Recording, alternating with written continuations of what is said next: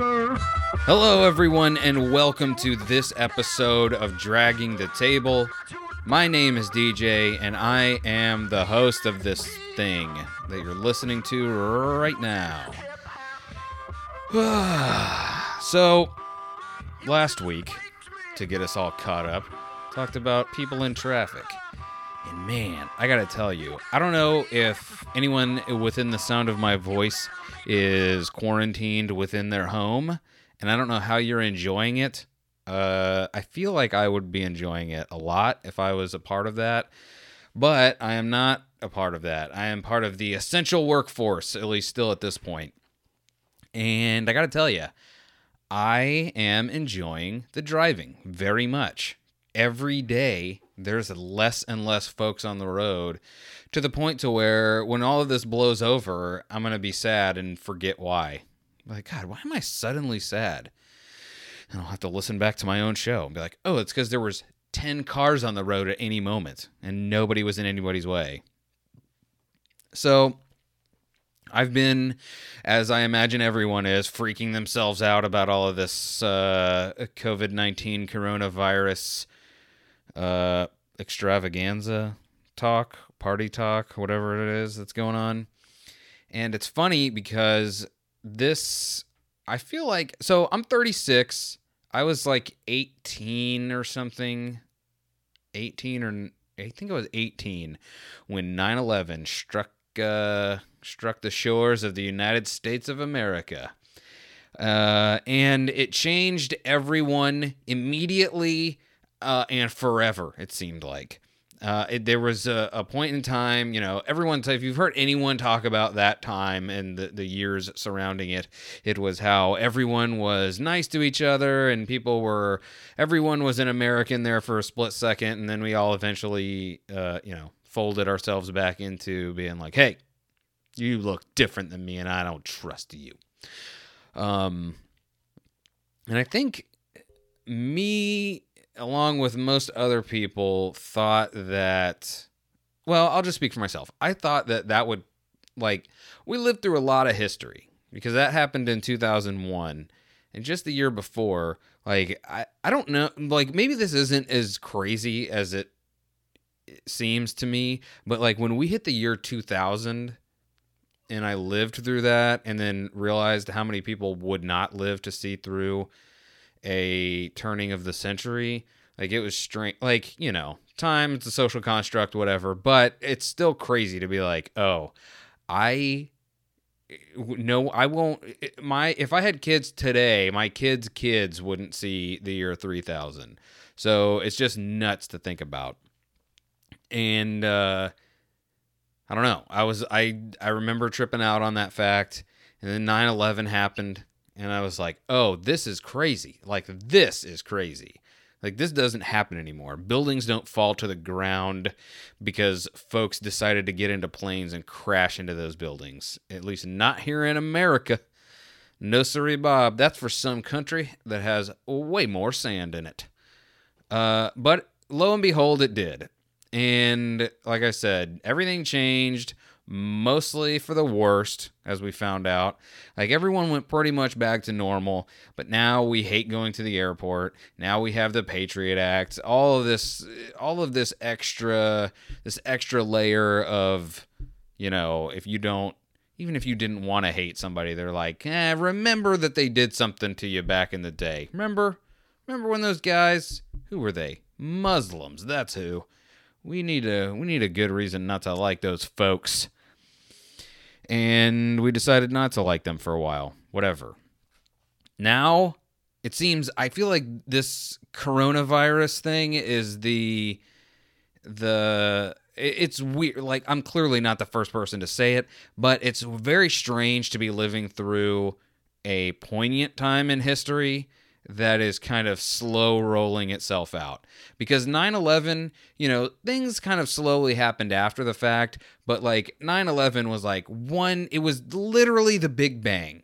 It was the Big Bang, and then suddenly uh, there was what happened before and then what happened after. Uh, there was no gradual uh like no one saw the planes coming from years away. And we're like all right here we come or from months away. Here it comes. Up. Everybody buy your toilet paper because the planes are coming. Uh and now we're in this weird thing to where you know in the I, and i don't i wonder because like i said i was 18 when 9-11 happened. I wonder if people immediately knew or were like wondered like uh, what was the ratio of people that knew and people that were like unsure that everything was going to change and everything was going to change uh, with one act? And uh, i wonder now. It's very strange to think of like how different our lives are going to be uh, what we are going to really truly consider essential uh, how many people thought they were essential and aren't working right now how many people like me considered themselves very unessential and have basically been told there's almost no circumstance where you're not going to keep working? It's very odd to me. But one thing that I have noticed that I think is actually, I really hope everyone, this is the thing I really hope everyone takes away from this, and that is that the one so far constant thing that I've heard. Granted, it's only been like less than two weeks since everyone has decided to quarantine themselves. But the one thing that I keep hearing now more and more is how they've been able to take a you know, even though it's stressful not to be able to go to work and not know how you're going to pay for stuff, like somehow like this has been good for a lot of people. Like they've been able to take a break. Like there's nowhere there's nowhere you ha- if you're if you're stuck at home, like there's nowhere where you have to be. You don't have to worry about being late to work. You don't have to worry about did you get your job done correctly? Is your boss going to yell at you? Is your coworker going to talk about you behind your back? None of it. Like you're just at your house, chilling, maybe playing a game, maybe mowing your lawn, maybe uh I don't know what, doing a puzzle, whatever. I don't know. I think I, I, like, you know, when we get through this, I feel like that is something that everyone should take into account. I've already thought about talking to my boss about you know, saying, "Listen, whenever this comes back around, I just want you to know that from now on when I take a vacation, it's going to be 2 weeks at a time."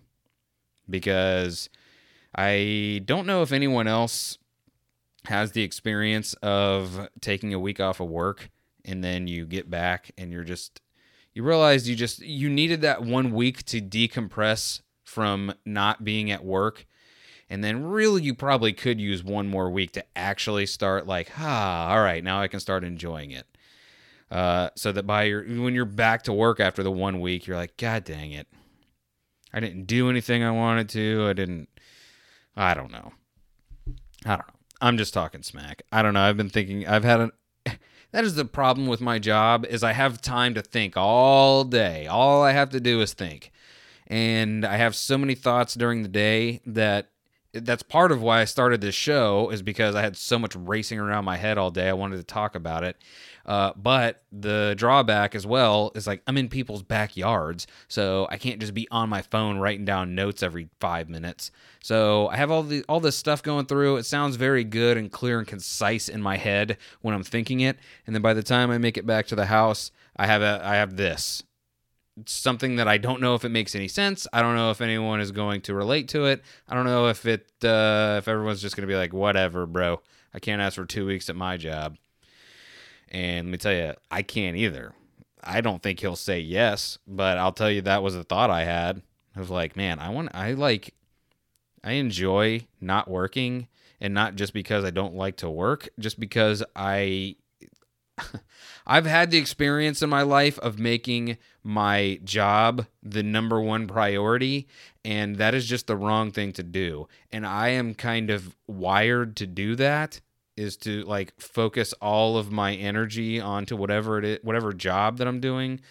And that can be good, but I know for me anyway, I can get lost in it to the point to where I let uh, important things, uh, important relationships go by the wayside, or at least not uh, I'll be more flippant in relationships, whether it's my friends or my wife or whatever. And I am like, what? I got to do this job to get the money, and it's very important to have the money, you know? And it's fine. The money will come from somewhere. I'll go work at McDonald's if I have to. I don't care. Like that that is where I'm at now, and I have to keep reminding myself of that because I will just I don't know, get lost, get lost in my own sauce as I like to do. So uh, dude, if you are on quarantine, can I tell you, even though I'm not quarantined at all, here's a fun thing you can do. Do you play video games? Uh, play Skyrim. I was just playing Skyrim. I've started a new character. It's a very I love that game. But play that. I just played if you have a Nintendo Switch, Nintendo, that's what I said. Nintendo Switch. I played this game called The Way Remastered it is a beautiful game. And I feel like it was I don't know, it was cheap. That's why I got it. And that was a couple weeks ago. Uh, I don't know. The, there that's this whatever. Go figure out something to do. You're grown up. You can figure out what to do. Just realize I've heard a lot of people like, well, this is what you can do while you're on quarantine. Man, you know how to live your life. You know what you like already. Play a video game, watch a movie, go fly a kite, but don't get too close to anybody. You psycho. Don't get close to people unless you want to. Is that it? Are we done? I feel like that's it. I don't know what to say. It's uh it's very strange times right now, but uh there you go. I'll try and make not every single episode about this because that's uh, got to be boring at some point, right? Or maybe it's not. Maybe you love, maybe you love hearing about that Corona. Oh yeah, it's not just for the sun anymore. All right, everyone. If you like the music that you heard on this episode, well, guess what you can do. This is your first time, you have no idea. If you've been here before, you know what I'm going to say.